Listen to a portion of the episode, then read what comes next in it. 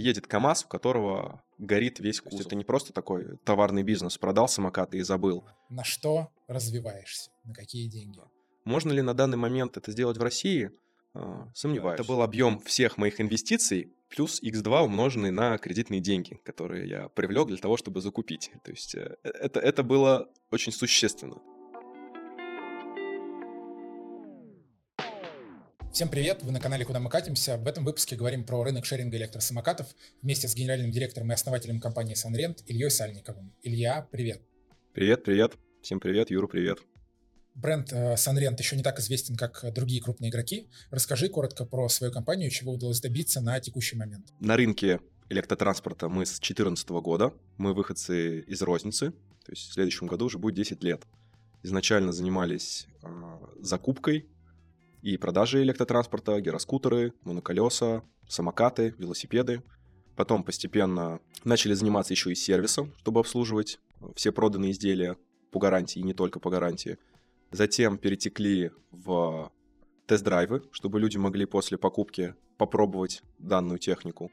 Тест-драйв а, расширился до аренды, у нас были прокаты в парках классические. И в какой-то момент меня посетила мысль, что мы обслуживаем некоторые шеринговые компании. В тот момент ВУШ обслуживали, с Юрантом общались, поставляли запчасти, а, с Лайтом, с другими компаниями. Пришла мысль, что мы поставляем продукцию, ремонтируем, и мы имеем опыт в прокате, у нас сильная IT-команда, а, надо делать свой шеринг. Сделал трип по Европе, по Америке, впитал в себя в том числе зарубежный опыт и открыли бренд Sunrent. То есть есть вот такое рознично-оптовое направление Sunville с 2014 года, а есть направление Sunrent успешно его развиваем третий год. А, на данный момент у нас более 50, если быть точным, 51 партнер а, и а, отметка более 5000 единиц техники. Расскажи, почему ты выбрал именно модель развития по франшизе вместо того, чтобы строить э, вертикально интегрированный бизнес? Во-первых, потому что в франшизе на тот момент уже был опыт. По франшизе у нас уже работали магазины, сервисные центры, пункты проката. И вот эти самые а, наши клиенты Санвилла, часть из них как раз и стали первыми клиентами Санрента, шеринга. Чем франшиза выгодно отличается от э, вертикальных э, компаний. Каждый партнер по-своему уникальный, индивидуальный, со своим э, крутым опытом. И вот это вот единая комьюнити, можно даже сказать, семья Санрент, дополняет друг друга, создает сильный бренд, улучшает его. Каждый новый, каждый новый партнер делает бренд еще более сильным. То есть некоторые партнеры спрашивают, а как вот у вас, вот, э, например, мы можем сами устанавливать э, тарифы, сами отрисовать какую-то зону, или вы нам директивно скажете, ребята, только так и никак иначе. А у нас нет такой директивы. То есть мы со своей стороны предоставляем комплексный подход по всем направлениям. Один из э, векторов этого комплексного подхода – финансовая аналитика. То есть у нас есть штат финансистов, которые помогают партнерам с выстраиванием тарифной сетки, отстраиванием маршрутов, Киазон, но партнер вправе сам выбирать, то есть он это и есть ключевое преимущество, то, что он э, локально находится на своем рынке. То есть у него свои оригинальные локальные решения, и это выгодно его отличает от э, вертикальных компаний. Часто спрашивают, э, почему вы не хотите сами попробовать поставить самокаты и работать. Я считаю, что надо усилять сильное, то есть кесарь, кесарец, слесарь, слесарит. У нас главная задача — это качественный продукт, чтобы пользователи, коих уже более миллиона человек на данный момент времени, получали качественный сервис, качественное приложение, админ-панель, качественные самокаты. Не хочется расфокусироваться, здесь мы сами сделаем, здесь мы поставим партнеров, здесь у нас будет какая-то между ними конкуренция. Нет, все делается во благо единой цели. А тебе не кажется, что не занимаясь операционным бизнесом, ты теряешь возможность э, проверять какие-то гипотезы и разговаривать с конечным потребителем напрямую? Очень классный вопрос. Это решается благодаря очень тесному взаимодействию с нашими партнерами. Я считаю, что мы не, не то, что теряем, мы приобретаем, потому что если компания вертикальная, то она только от себя получает обратную связь, только через свою призму. А, а мы фокусируемся через э, десятки наших партнеров. То есть как раз-таки обратная связь более разношерстная и колоритная. Наши партнеры с разным количеством единиц техники. Есть партнеры, у которых парк там 20-30 единиц. Есть партнеры, у которых парк больше тысячи единиц техники. Соответственно, это разные бизнес-модели, и на каждом этапе развития разные вопросы. Те ребята, у которых парк больше тысячи единиц, они сделали э, клиентский отдел сервиса дополнительный, который анализирует э, все поездки, анализирует, сколько пользователь проехал на одном самокате, сколько на другом, кто скачал и не поехал, э, прорабатывают э, различные акции для разных категорий клиентов. Для клиента, у которого там 30 самокатов, для нашего партнера, это не очень сейчас актуальная задача, у него свои вопросы. И вот это как раз разный профиль клиента и их разнообразие позволяют по-разному посмотреть на пожелания конечных клиентов. Одно из преимуществ нашей компании — это открытость. То есть у нас постоянные созвоны с партнером, с партнерами, групповые чаты. А, мы проводим офлайн съезды ежегодно, а, на котором также делимся, обменимся опытом. То есть это не просто такой товарный бизнес, продал самокаты и забыл. Поэтому мы знаем, как развивается рынок, чего хотят наши клиенты. И больше скажу, а, наша вот такая открытость, можно сказать, демократичность позволяет комплексно улучшать продукт. То есть на любом примере, например, по IT-блоку у нас есть э, такой продукт, как дорожная карта. То есть каждый партнер пишет, э, что он хочет увидеть нового в приложении, в сервисном, в клиентском, в своем или в самокатах, там какие-то новые подсветки, новые прошивки. Все эти пожелания у нас идут э, в единую базу, мы ее анализируем, сортируем, фильтруем совместно с нашими партнерами – и делаем дорожную карту, что в какой момент времени будет э, реализовываться. Короткая вставка про фейлы, интересные и забавные истории.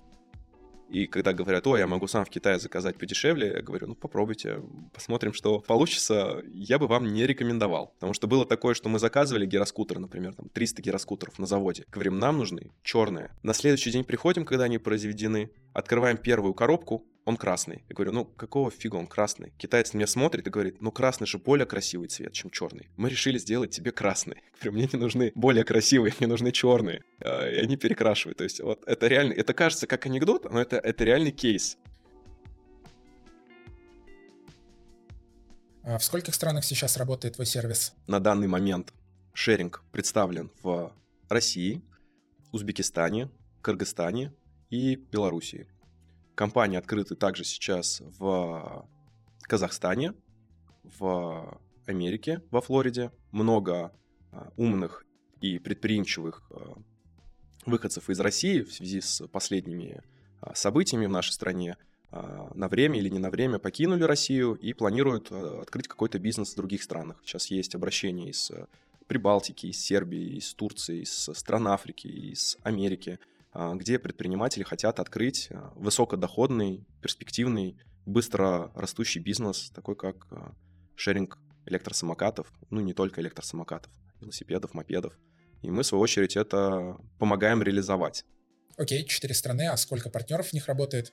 Могу так сказать, городов вот у нас больше 50, партнеров, естественно, меньше, порядка 20-25. Почти все наши партнеры сначала не открываются с скажем так, небольшим для себя количеством, комфортным для себя количеством, чтобы протестировать рынок, протестировать э, свою гипотезу. Естественно, мы им предоставляем а, финансовую аналитику, показываем, что вот на примере других партнеров, э, как идет развитие, говорим, если хотите, можете с любым нашим партнером связаться, пообщаться, у нас все классные, а, открытые, но все равно у людей всегда, особенно когда он инвестирует свои деньги, есть определенное, а, ну, не назовем это недоверием, в общем, желание проверить э, на себе.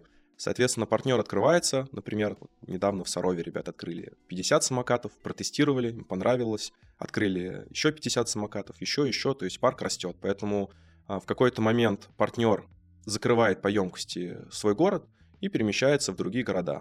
То есть у нас есть партнеры, у которых, например, там Улан-Удэ, Чита, Братск, другие города. То есть почти каждый партнер в конечном счете приумножает свой парк, и масштабируется в другие соседние города и спутники. Смотри, 25 партнеров, 4 страны, 50 городов. Кажется, что при таком объеме партнеров, городов и стран существует достаточно большой бэклог задач э, с точки зрения IT. Например, э, в разных странах могут быть разные способы оплаты, разные зоны завершения аренды, запрос на разные фичи.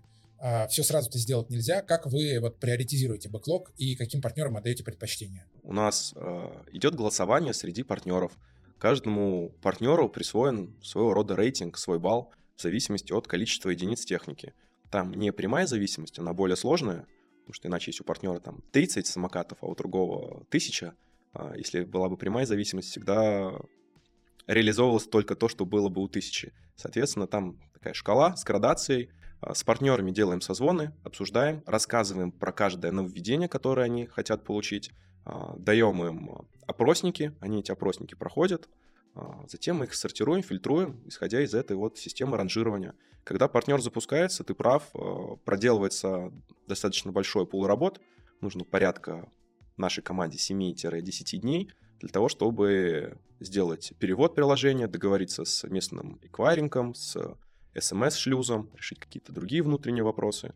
Не такая масштабная задача, но в целом, да, при локализации такой путь проходится. Но из того, что я слышу, это напоминает какую-то форму демократии, где у каждого есть свой голос, и у этого голоса есть свой вес. А нет такого сценария, при котором у кого-то будет слишком большой вес, а, кто закупит слишком большой парк самокатов и начнет э, буквально диктовать условия в компании. Я думаю, скорее нет. Все наши партнеры адекватны. То есть не каждый обратившийся к нам новый клиент становится партнером SunRent.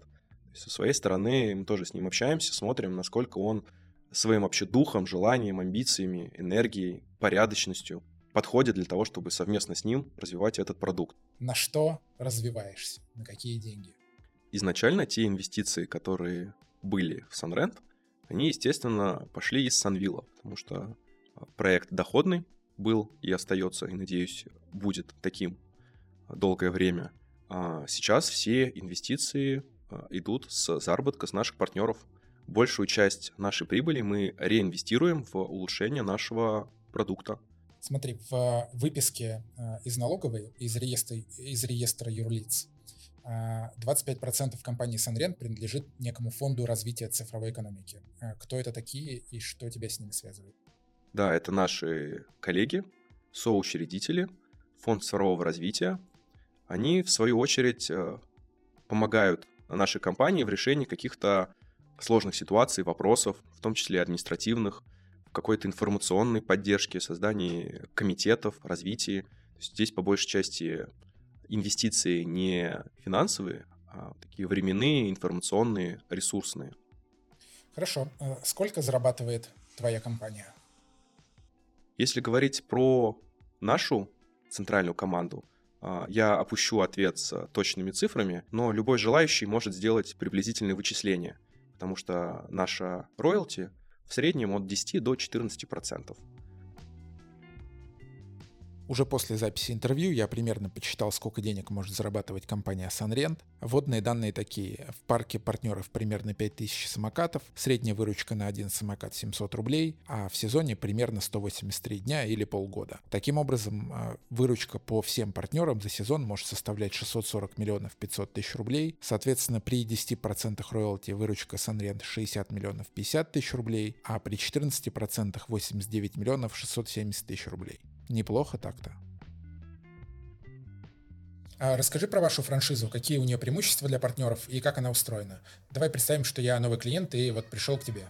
Первое, я считаю, это открытость. Второе, это качество.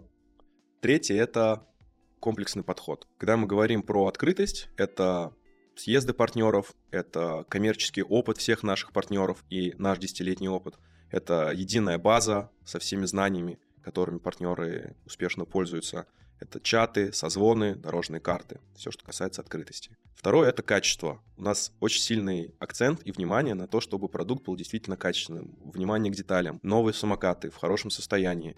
Их хорошее обслуживание. Ошибки в любом случае бывают. То есть я не говорю, что компания Sunrent, она идеальна. Самое главное, что над этими ошибками мы работаем. Третье — это комплексность. То есть это как раз идет, наверное, по большей части из опыта нашего. То есть благодаря тому, что прошли все этапы а, развития в электротранспорте, были и фейлы, и всякие интересные истории в свое время в каждом из направлений. А, и вот эта вот комплексность позволяет а, партнерам получать прямые поставки завода-производителя, потому что у нас уже 10 лет как налаженные каналы, получать сервисные решения, уникальные прошивки для самокатов, запчасти, а, базы знаний по ремонту техники. А, у нас есть такой инструмент, например, для финансового роста наших партнеров, как лизинги, фонды и гранты, которые позволяют партнерам быстрее и эффективнее наращивать свой парк. Окей, давай более конкретный вопрос. Сколько нужно вложить денег на старте и что я за эти деньги получаю? Кому-то достаточно для его города, для его емкости 15-20 самокатов на первое время. В среднем стоимость одного самоката это полторы тысячи долларов. Тысяча, полторы тысячи долларов, в зависимости от модели. Соответственно, вот инвестиции 20-30 самокатов на старт, ну это порядка 25-30 тысяч долларов. А какого-то паушального взноса в нашей компании нет. Только закупка оборудования для того, чтобы стартануть. Самокаты сразу партнер приобретает готовые, оснащенные телеметрией, а, брендированные. А, наш отдел сервиса предоставляет расчет статистический, сколько необходимо купить запчастей для этого парка сразу при покупке. А, если город более большой по емкости, город-миллионник, то, естественно, количество единиц техники должно быть больше. 100, 200, 300, 400. В среднем партнеру требуется 3,5-6 месяцев для того, чтобы себя купить. То есть бывают города, где партнер заходит, вообще нету конкуренции, и пользователи используют а, самокаты не только как транспорт а, в транспортных целях, но как в развлекательных. И там ценник доходит и до 2000 а, рублей в день вала. Соответственно, окупаемость еще быстрее, чем я озвучил. Но в среднем сезон партнер окупает свой парк, все операционные расходы и продолжает парк наращивать. Самокаты при этом живут на следующий сезон и дальше, правильно? Заводы производителя заявляют 6-7 лет. Это при личном использовании? Это шеринговые модели, то есть когда мы общаемся именно с коммерческим отделом, например, Найнбота или Акая, а, завод говорит 6-7 лет. Найнбот говорит чуть поменьше 6, а Акай говорит 7. По факту, знаешь, как недавно я был на Кубе, нас прокатили на машине 47 -го года в идеальном состоянии. То есть все зависит от того, как относиться к парку своей техники.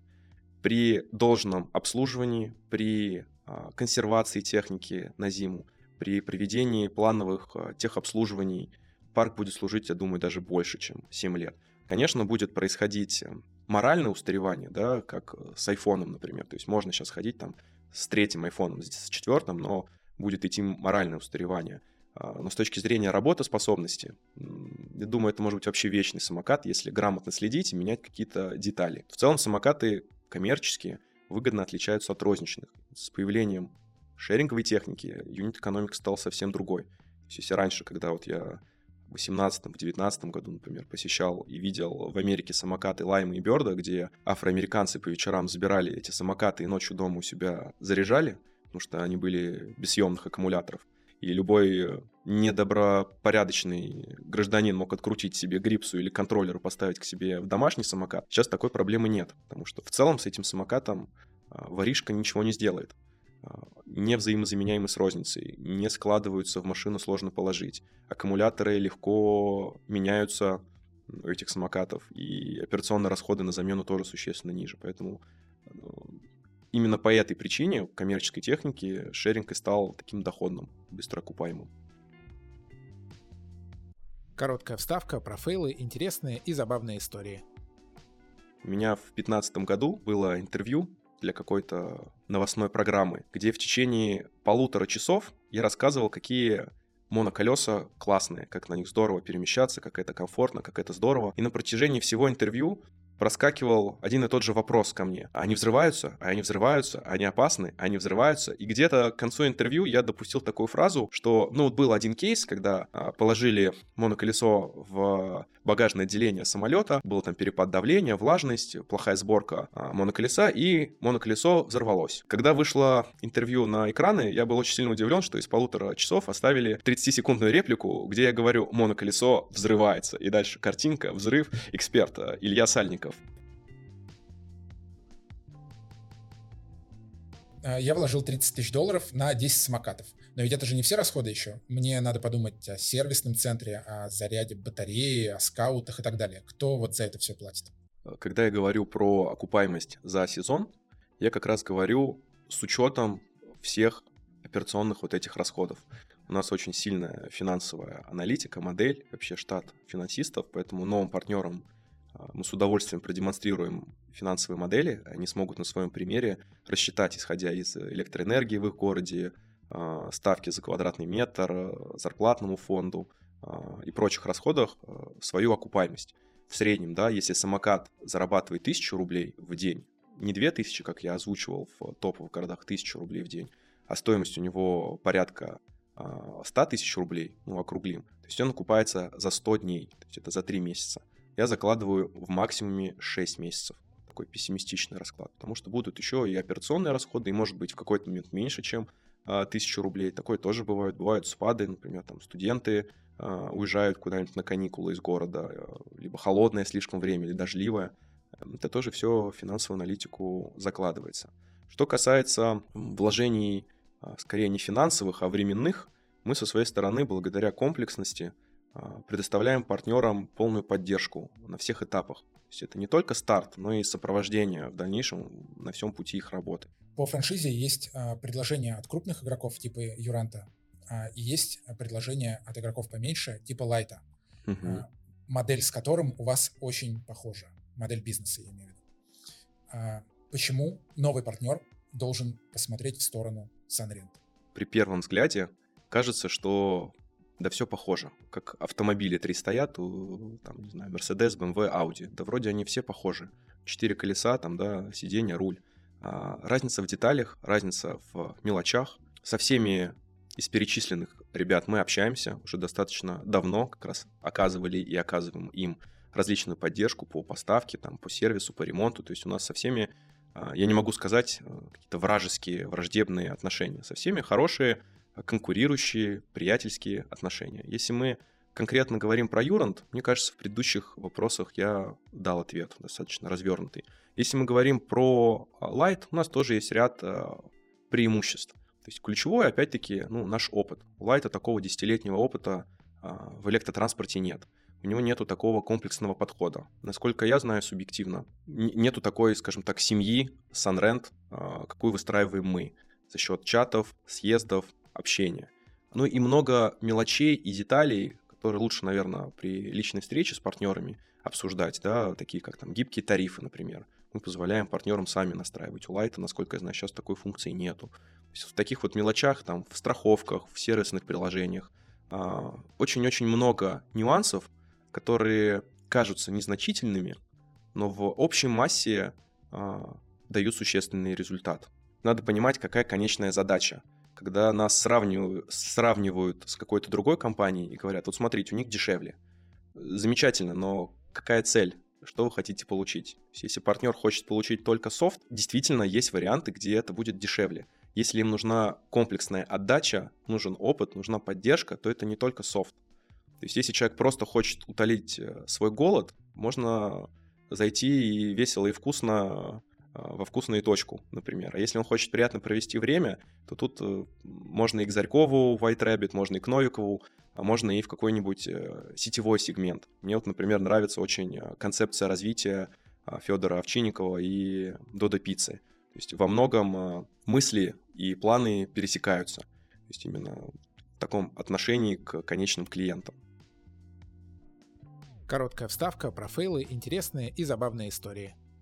Менеджер подходит ко мне и говорит, смотри, Илья, какая интересная пришла заявка, как он обращается. Там написано, помогите, пожалуйста, подобрать моноколесо для моего медвежонка. Мы такие, м-м, как мило, медвежонок, э, так любимую называют. В итоге это оказался реальный медведь, которого обучали в цирке для того, чтобы он ездил на моноколесе с дополнительными колесиками, с ремнем. Есть видео, не уверен, что смогу его найти, уже много времени прошло, где медведь в футболке Санвил катается на нашем моноколесе. Затем и Куклачев к нам обращался, закупал там трициклы для своих э, кошек.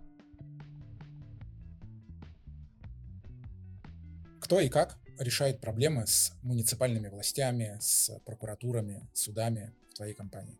Мы партнеру чаще всего рыбу не даем, но мы всегда даем им удочки и обучаем рыбачить.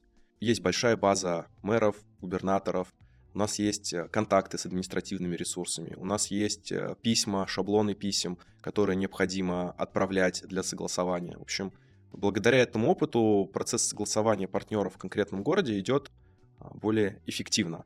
А, общается он при нашей непосредственной помощи, поддержки и участия. А, в разных городах по-разному складываются взаимоотношения. По большому счету, почти все административные власти настроены положительно, если им правильно донести, что самокат это не а, какая-то опасность и какая-то проблема. Самокат это классное решение. Опасность и проблему могут эм, предоставлять неадекватные пользователи. Но они могут быть и за рулем велосипеда, который едет с такой же скоростью, и за рулем автомобиля, и на роликах, и пешком. То есть вопрос культуры вождения, вопрос обучения, вопрос дорожной инфраструктуры и вообще урбанистики города. Потому что самокат это, — это польза. То есть это разгружает логистическую цепь города, это дополнительный туристический такой триггер, чтобы люди за меньшее время посещали больше объектов. Это как формат развлечения в том числе, помимо транспорта. То есть это ну, одни плюсы, на самом деле, когда а, власть города понимает а, глубоко, что это такое, они с распростертыми объятиями нас встречают. Бывают кейсы, когда какой-то скепсис, чаще всего на какой-то внутренней, наверное, боли, когда у мэра там а, сын врезался куда-то на самокате, он считает, что это очень опасно. Он такой, да, самокат надо запретить. Но это, я считаю, неправильное решение. И, к счастью, большинство э, городов открыты для развития. Что происходит, когда э, в небольшой город приходит большой федеральный игрок? Что происходит с твоим партнером? Э, на первом этапе у большинства партнеров э, волнение и консультация с нами, с нашей компанией, со мной – а, что делать, как быть. Как показывает а, практика, это не какая-то панацея. Федеральные компании, повторюсь, э, им крайне сложно локально оказывать высокое качество сервиса и работ. В условном там городе закрытом, там Саров или Арзамас, э, местный игрок, знающий рынок, будет работать существенно эффективнее, чем э, Яндекс, Вуш и Юрант. И опять-таки у них основная конкуренция на данный момент времени, такой кровавый, кровавые реки происходят в городах а, Москва, Питер, а, Ростов, Сочи. А Санрент в этих городах не присутствует. То есть мы больше развиваемся в таком голубом океане. В городах 100 тысяч, 200 тысяч, миллионниках, но не стоит этих игроков опасаться, стоит за ними наблюдать, подмечать какие-то положительные аспекты для того, чтобы тоже расти. Есть такая аналогия, которую я часто привожу, это про супермаркеты и магазины, да в целом про любой вообще бизнес. Условно, Юрант или Вуш — это Ашан или Метро. А, да, они большие сети, да, у них много продуктов, но есть и свои минусы. То есть, приходя в Ашан, надо часто бывает порыться где-нибудь в яблоках, чтобы отобрать что-то хорошее, а, пусть и в большом количестве, но выбрать хороший качественный сервис не всегда получается. И на примере супермаркетов а, отлично в городе может находиться и Ашан, и Пятерочка, и Магнит, и Дикси, и Перекресток, и Вкусвилл, и Вкусвилл, э, Язбука Вкуса. А, все они успешно работают. У каждого свой сегмент, у каждого свои преимущества. Наверное, по концепции Санрен ближе всего к Вкусвиллу, к Вкусвиллу. Что бы я посоветовал партнерам в этих городах? Посоветовал не переживать, посоветовал а, продолжать работать, улучшать свой продукт, работать с аудиторией, усилять сильное. Uh, у нас есть кейсы, например, в Пензе в прошлом году, когда uh, парк наших самокатов был в два с половиной раза меньше, чем у фиолетовых uh, коллег. Но, тем не менее, мы работали успешнее и продолжаем работать. И фиолетовые ребята уменьшили парк, в какой-то момент вообще не выходили на улицы этого города только потому, что у нас лучше поддержка, мы работаем круглосуточно, а, например, федеральные игроки, а, и можно только написать э, в чат, а, по вечерам часто не отвечают, выходные часто не работают. То есть э, у каждой компании свои преимущества и свои недостатки. Усилять свои преимущества, работать э, над уменьшением недостатков, и все будет классно. Рынок очень большой, важно вот именно работать с локальной аудиторией своего города. А у тебя были партнеры, которые закрылись или ушли к другому франчайзеру? У меня есть партнеры, которые закрылись и ушли к другому франчайзе. И говоря про другой франчайз, я имею в виду себя. То есть они закрылись в других шерингах и перешли работать к нам. А, мне кажется, почти из всех а, компаний, которые сейчас присутствуют на рынке, у нас а, в пуле наших партнеров есть представители этих компаний. Не буду их все перечислять. Если говорить конкретно про партнеров SunRent, закрытие, прям вот именно закрытие, такого нет. Есть перемещение. Например, в прошлом году и в позапрошлом году у нас самокаты, часть парка базировалась в Крыму, в Евпатории. Сейчас по понятным причинам спрос там снизился, самолеты туда не летают, соответственно, партнеры свой парк просто переместили в другие города в центральной части России и успешно продолжают работать. На рынке есть три а, больших игрока, три известные компании. А, это стартап внутри огромной корпорации, это стартап, который сделал а, публичное размещение, и стартап, который развивается по франшизной модели и привлекает частные инвестиции. Я думаю, ты понимаешь, кто эти три крупных игрока. Какой путь тебе ближе и почему? Не могу выделить кого-то одного. В каждой из моделей я вижу и плюсы, и минусы. Если пройтись по плюсам, мне нравится, как у Яндекса действительно работает IT-продукт, э, какая у них команда разработчиков, программистов, э, и нам, и Юранту, и Вушу э, в целом стоит во многом обращать внимание и на какие-то вещи равняться, смотреть, потому что все-таки Яндекс, наверное, самая, одна из самых технологичных компаний в нашей стране. Но для них это, как ты правильно сказал, сопутствующий бизнес. Здорово интегрируется в их действующую модель, когда курьеры ездят, когда Яндекс Лавка Э, является базой для подзарядки, когда операторы колл-центра Яндекс.Гоу такси помогают самокатам. Это здорово, но это у них такая своя внутренняя концепция. Если говорить про ВУШ, здорово, что ребята вышли на IPO, здорово, что они открытые, публичные, развиваются по своему пути. Это здорово, на это тоже стоит равняться. А, у Юранта, скажем так, более гибридный, на мое субъективное мнение, подход. А, мне это не очень близко субъективно. А, что часть они развивают за собственные средства, часть они развивают за а, счет франчизи. В моей голове структура выглядит более упорядоченной Санрента и их путь развития. Ребята молодцы, они достаточно эффективно развиваются, но, повторюсь, э, наши пути не всегда пересекаются. Если пересекаются, я знаю те точки, в которых мы сильнее. А на чем сам ездишь? В города, где есть Санрент, я катаюсь на Санренте. И не только потому, что у меня аккаунт собственника и разработчика, а, но и потому, что еще одни глаза и руки, которые могут вживую протестировать продукт, как ведет себя самокат, есть ли какие-то сложности, какие-то ошибки, как э, ловит э, GPS, как работает местный оператор сим-карты и так далее. Если говорить про крупные города, да в целом на всех, а, на самом деле, я не отдаю конкретного предпочтения. Если рядом есть ВУШ, я проедусь на ВУШе. А, если рядом есть Яндекс, я и на Яндексе проеду. У меня есть э, подписка, и на Юренте могу проехаться. Смотри, большие игроки сейчас инвестируют значительные средства в разработку собственных железок, самокатов, дашбордов. И в обозримом будущем, на мой взгляд, это может стать сильным конкурентным преимуществом, которое кого-то из них выделит, поможет э, снижать косты и как-то выделяться на фоне других. Э, вот, во-первых, считаешь ли ты так же, а во-вторых, какой план? Я считаю, что помимо того, что российские игроки инвестируют в разработки, а, мировые игроки тоже продолжают инвестировать в разработки.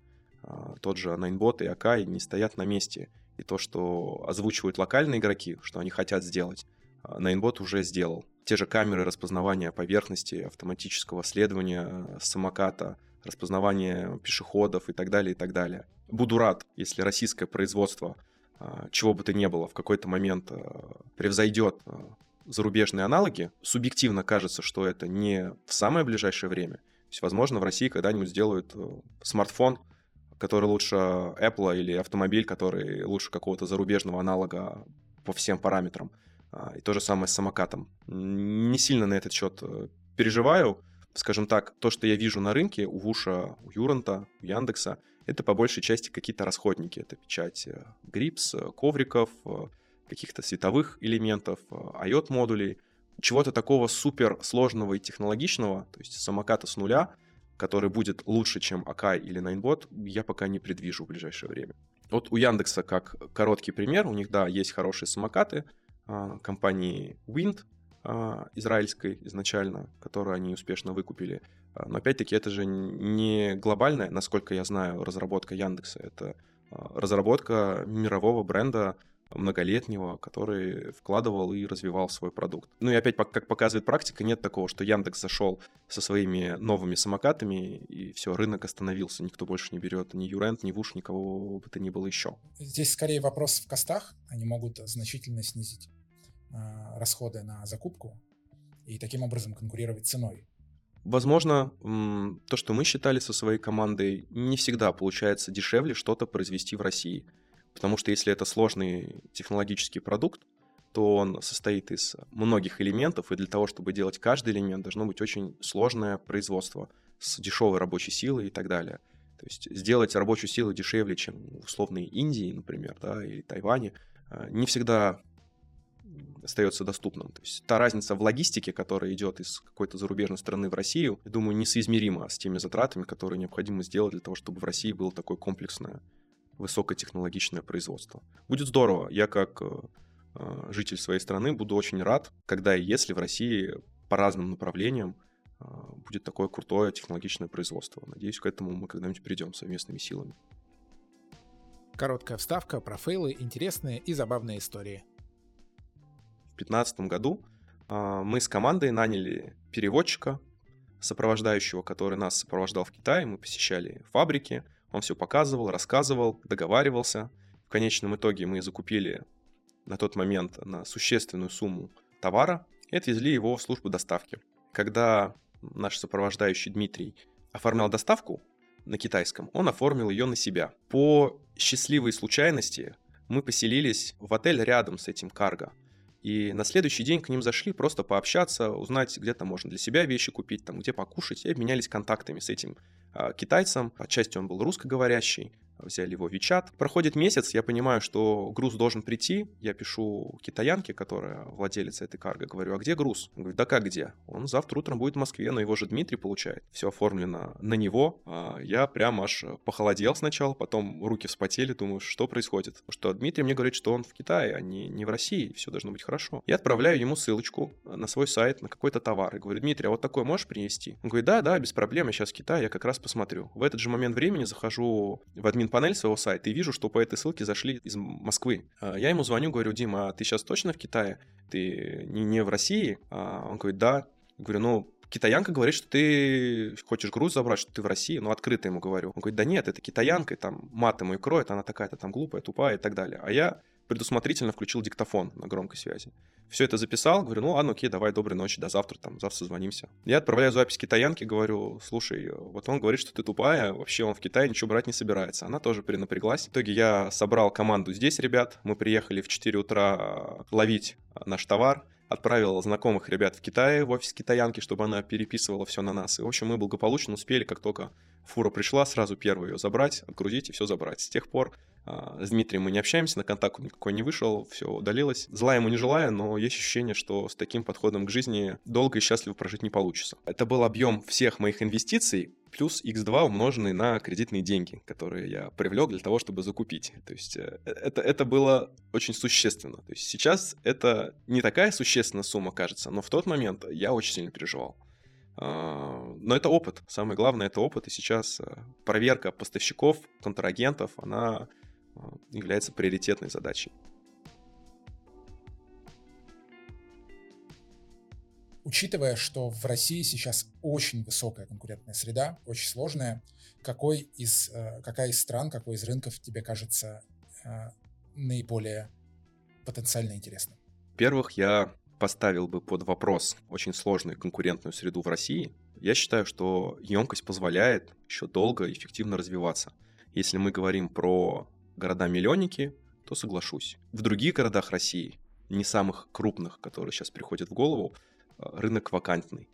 Была встреча с э, представителем Московской области, который представляет интересы кикшеринга, и был озвучен достаточно широкий э, список городов, которых никто не присутствует из шеринговых компаний. И это мы говорим только про Подмосковье. Если мы говорим про другие страны, опять-таки возьмем, например, Майами, где сейчас у нас открыто представительство компании, а, в самом Майами действительно в разные промежутки времени бывает перенасыщенность. То есть бывают запретят самокаты или их там слишком много, но буквально мы отъезжаем куда-нибудь э, рядышком наверх, в Форт Лутердейл, там, в Бакаратон и так далее. В небольших городах, даже в Америке, которая кажется вроде бы колыбели основатель кикшеринга, а, рынок все еще вакантный. Если мы говорим про Южную Америку, тоже много сейчас у нас потенциальных обращений, а, кейсов клиентов, которые хотят открыться там.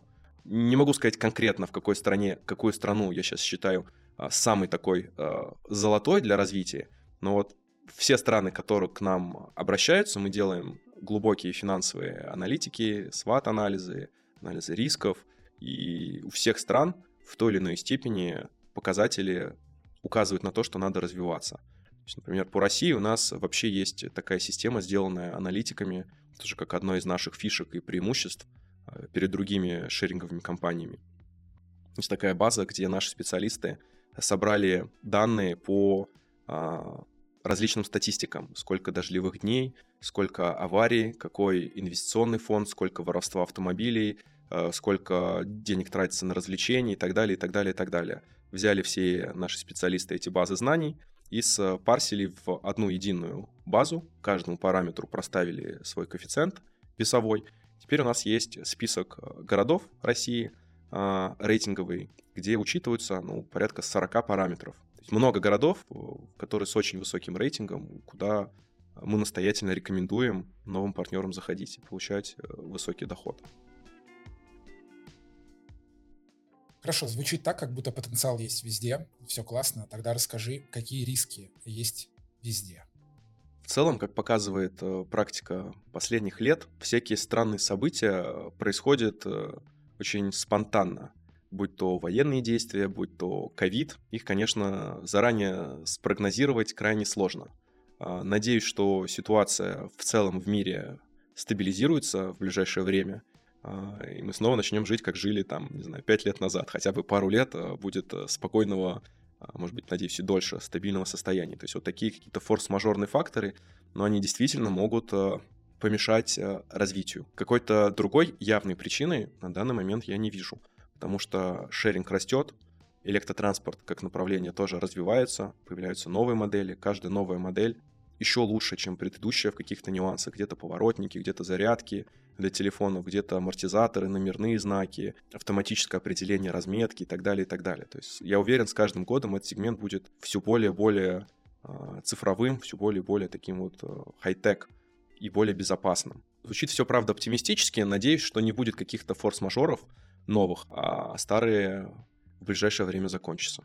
Ну, давай уберем форс-мажоры в сторону. Могут ли быть риски а, со стороны федеральной власти, которая под давлением СМИ, общественных организаций и э, граждан может повлиять на развитие рынка?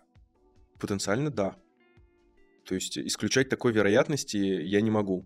А может э, теоретически в голову какому-нибудь высокопоставленному человеку прийти какая-нибудь идея, которая поставит крест на всем направлении. Э, теоретически да. Будет ли такое практически? Думаю, что скорее нет.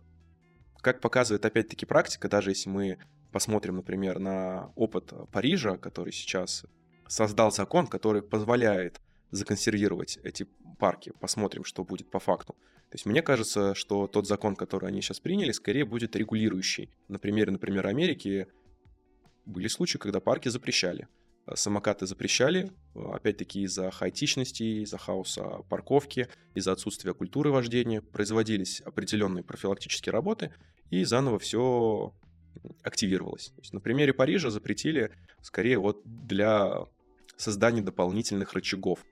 Что то, как проголосовали, сколько процентов проголосовало, конечно, ну, вызывает э, смешанные чувства.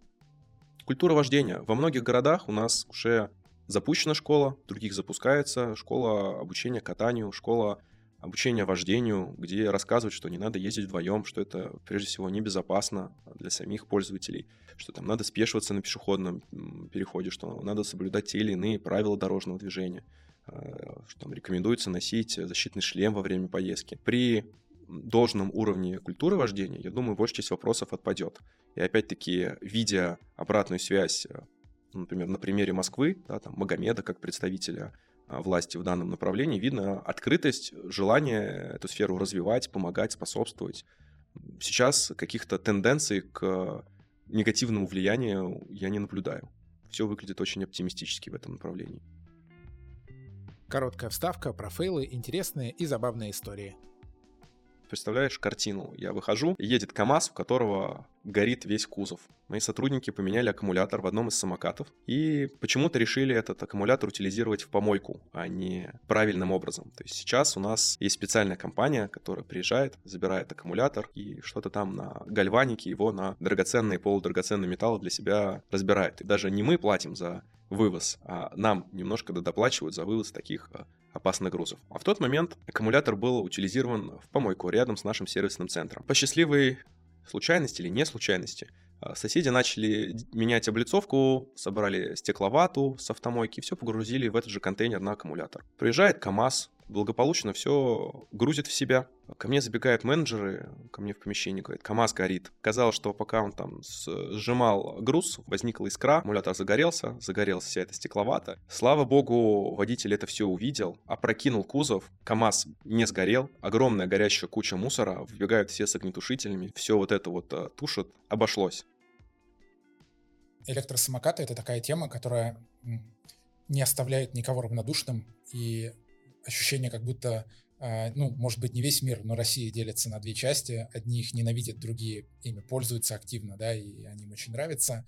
А, при этом в СМИ и в социальных сетях сильно демонизируется образ а, самоката, электросамокатчика и шеринговой компании. Если бы ты мог публично всем ответить, что бы ты им сказал?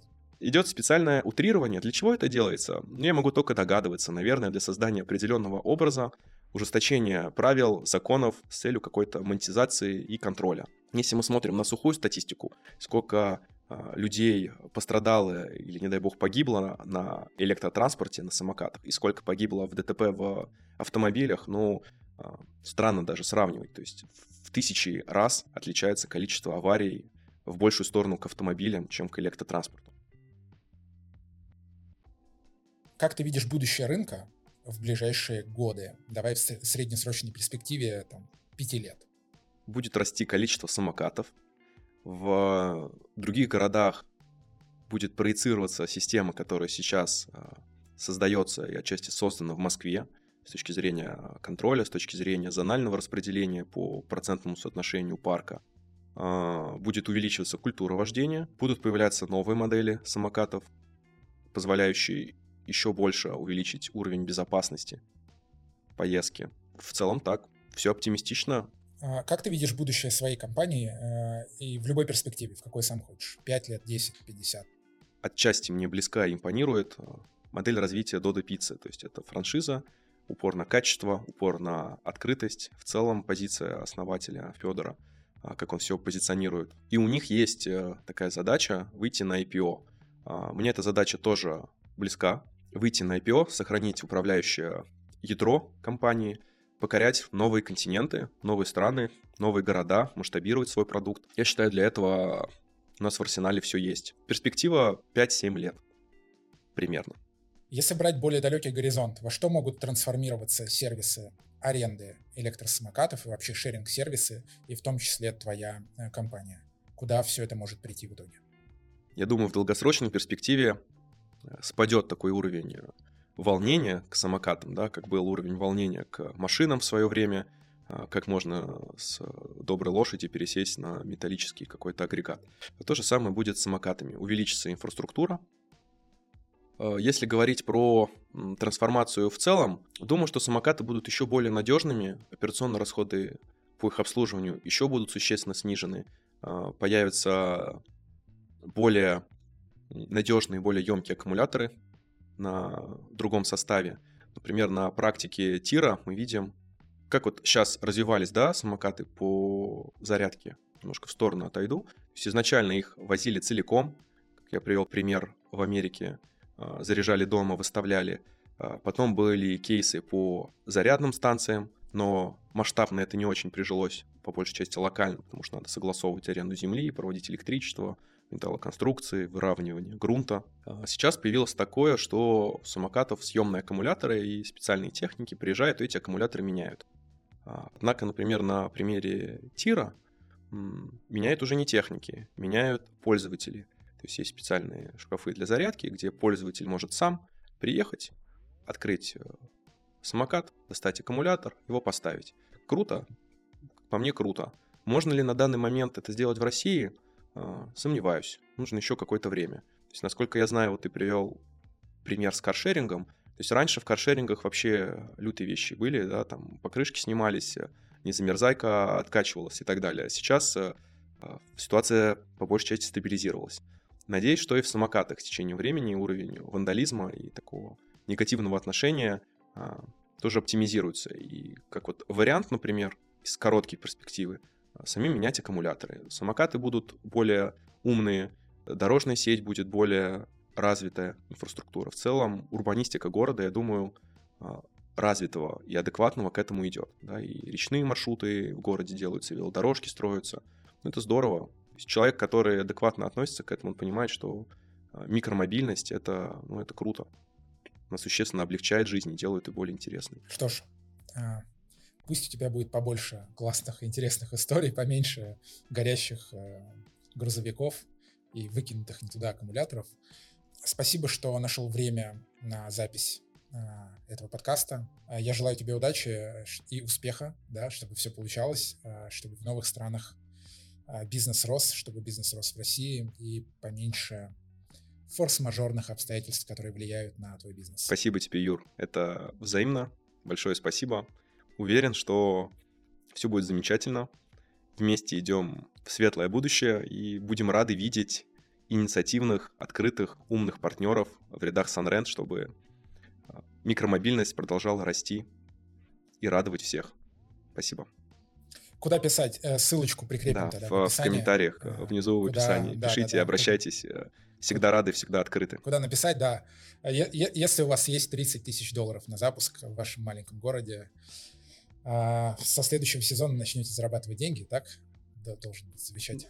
Как, э, как минимум, да, профили разные, как я уже говорил.